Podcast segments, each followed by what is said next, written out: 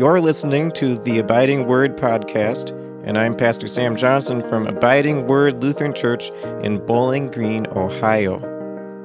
We're a confessional Lutheran church, part of the Evangelical Lutheran Synod. Join us every week and learn about the mysteries of God as revealed to us in His holy word, the Bible. Grace, mercy, and peace be unto you from God our Father and the Lord Jesus Christ. Our sermon text is written in Romans chapter 5, beginning with the 12th verse. So then, just as sin entered the world through one man, and death through sin, so also death spread to all people because all sinned. For even before the law was given, sin was in the world. Now, sin is not charged to one's account if there is no law. And yet, death reigned from the time of Adam to the time of Moses, even over those whose sin was not like the transgression of Adam, who is a pattern of the one who was to come. But the gracious gift is not like Adam's trespass. For if the many died by the trespass of this one man, it is even more certain that God's grace and the gift given by the grace of the one man, Jesus Christ, overflowed to the many. And the gift is not like the effect of the one man's sin. For the judgment that followed the one trespass resulted in a verdict of condemnation but the gracious gift that followed many trespasses resulted in a verdict of justification. Indeed, if by the trespass of the one man death reigned through the one man, it is even more certain that those who receive the overflowing grace of the gift of righteousness will reign in life through the one man, Jesus Christ. So then, just as one trespass led to a verdict of condemnation for all people, so also one righteous verdict led to life giving justification for all people. For just as through the disobedience of one man the many became sinners, so also through the obedience of one man the many will become righteous. And we pray. Dear Heavenly Father, we come before you today in acknowledgement of our original sin. The sin that we have inherited through Adam causes us to detest what is good and leads us to eternal death. And yet, even though we have received death from Adam, we thank you for sending your Son and providing life in him. Through Jesus' holy life and death, we have received a great gift that declares us holy in your sight. We pray this all in your Son's saving name. Amen. Most people like receiving a gift. Children often count down the days before their birthday or Christmas. And believe it or not, even adults can still be excited to receive a present. In our text, we see that we have all received two different types of gifts one of them is not the type we would like to have. We have received death through Adam. And yet, we have also received life in Christ. The death we have received is the result of original sin, and the life that we have received is our Savior's gift. The Apostle Paul explains that through one man sin entered the world. This man is Adam who ate of the tree in the Garden of Eden. This garden was perfect in every way. God declared after he created it that it was good.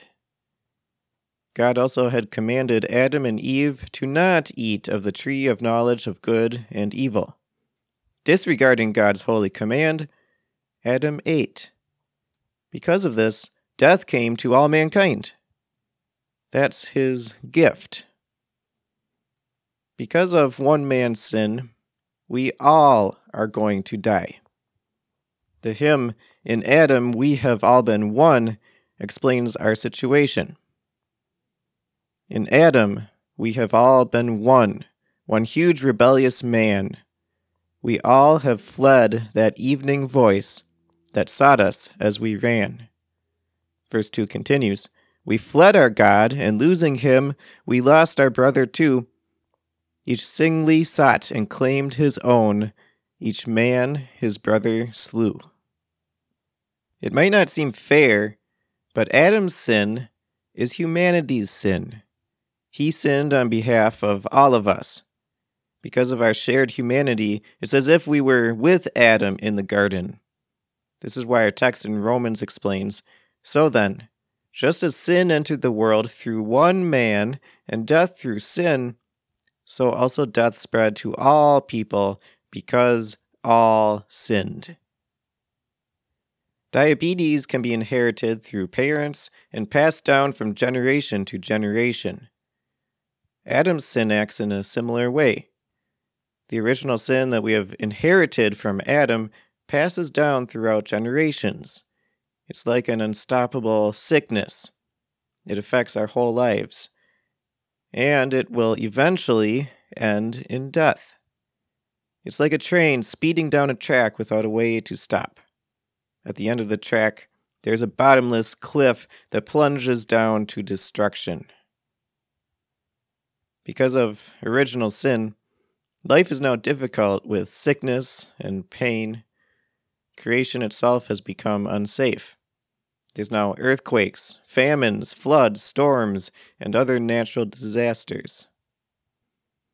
After explaining the death we face because of Adam's sin, Paul writes something a little confusing. He explains For even before the law was given, sin was in the world. This means that original sin was in the world before God gave the Ten Commandments. During the time before the law, people still had their conscience. The conscience points out sin. It makes us feel bad when we've done something wrong. It can cause us to have a hard time sleeping or looking at a person we have sinned against in the eyes. But without the Ten Commandments, it's impossible to know the full extent of our sinful hearts. Our consciences can become dulled to various sins.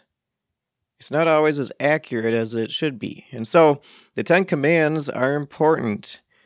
They reflect our sinful, dark hearts back at us. Original sin affects us so deeply that our sinful nature has a complete and utter detestation of what is good. That's what God's holy law reveals. The words of Psalm 14 are true. Every one of them has turned away. Altogether, they have become rotten. There is no one who does good, there is not even one. This is the gift that we have received from Adam's sin. We are sinners. You and I deserve eternal damnation in hell. And so there is a need for a second Adam. This second individual has also changed the world in a dramatic way.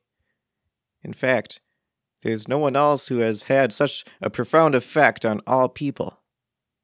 As true God, Jesus brought justification to all.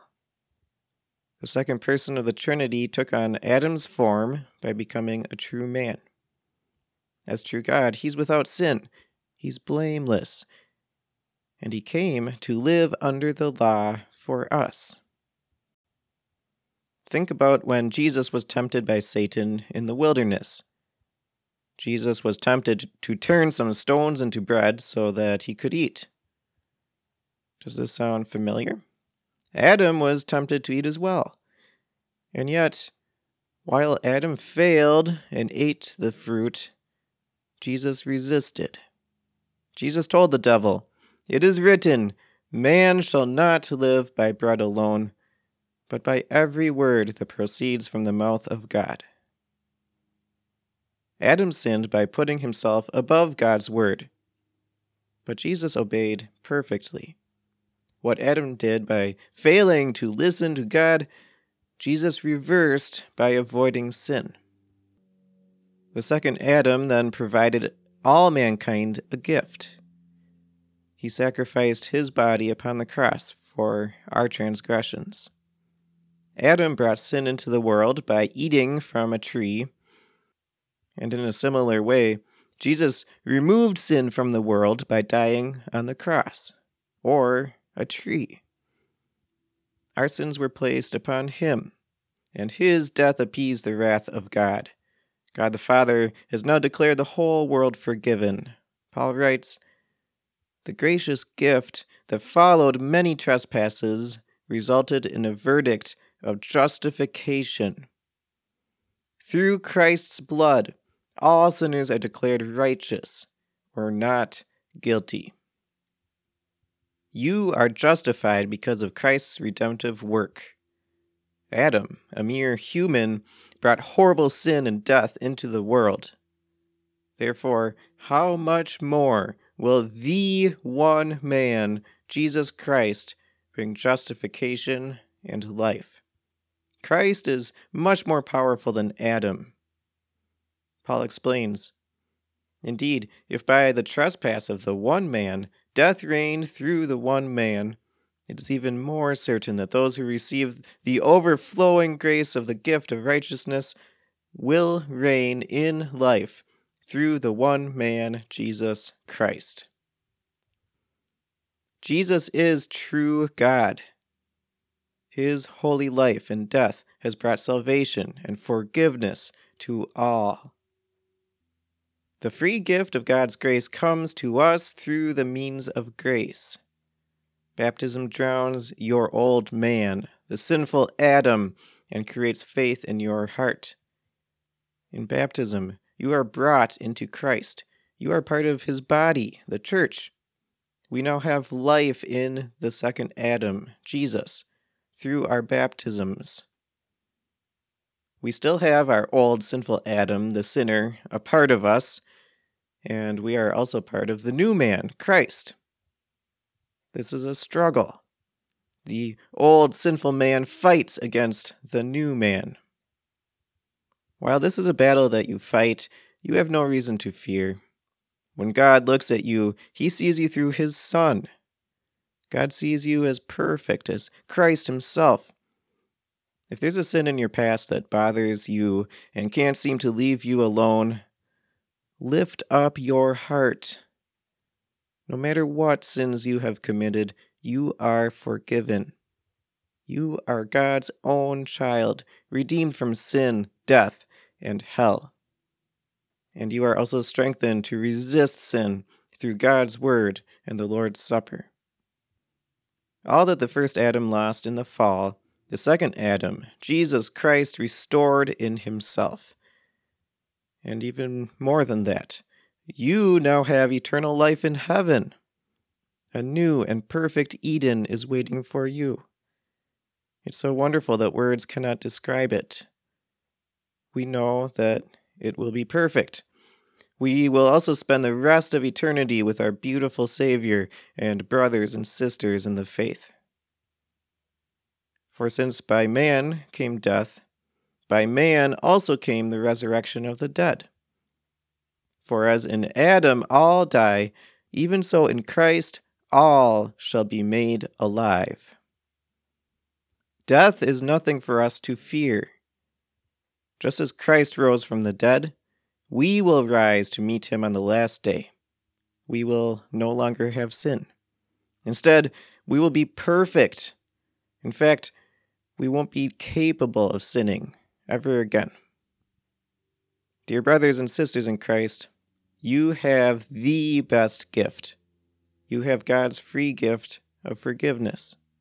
You now have the assurance that your sins are forgiven. When God looks at you, he no longer sees the original sin that you have received from Adam. Instead, you are declared forgiven. And this forgiveness is received by faith, created through the Word and sacraments. By faith, you are part of the second Adam, Jesus. He reversed the effects of sin, and He gives you heaven. Thanks be to God that our Savior accomplished the gift of everlasting life by His death upon the tree. Amen.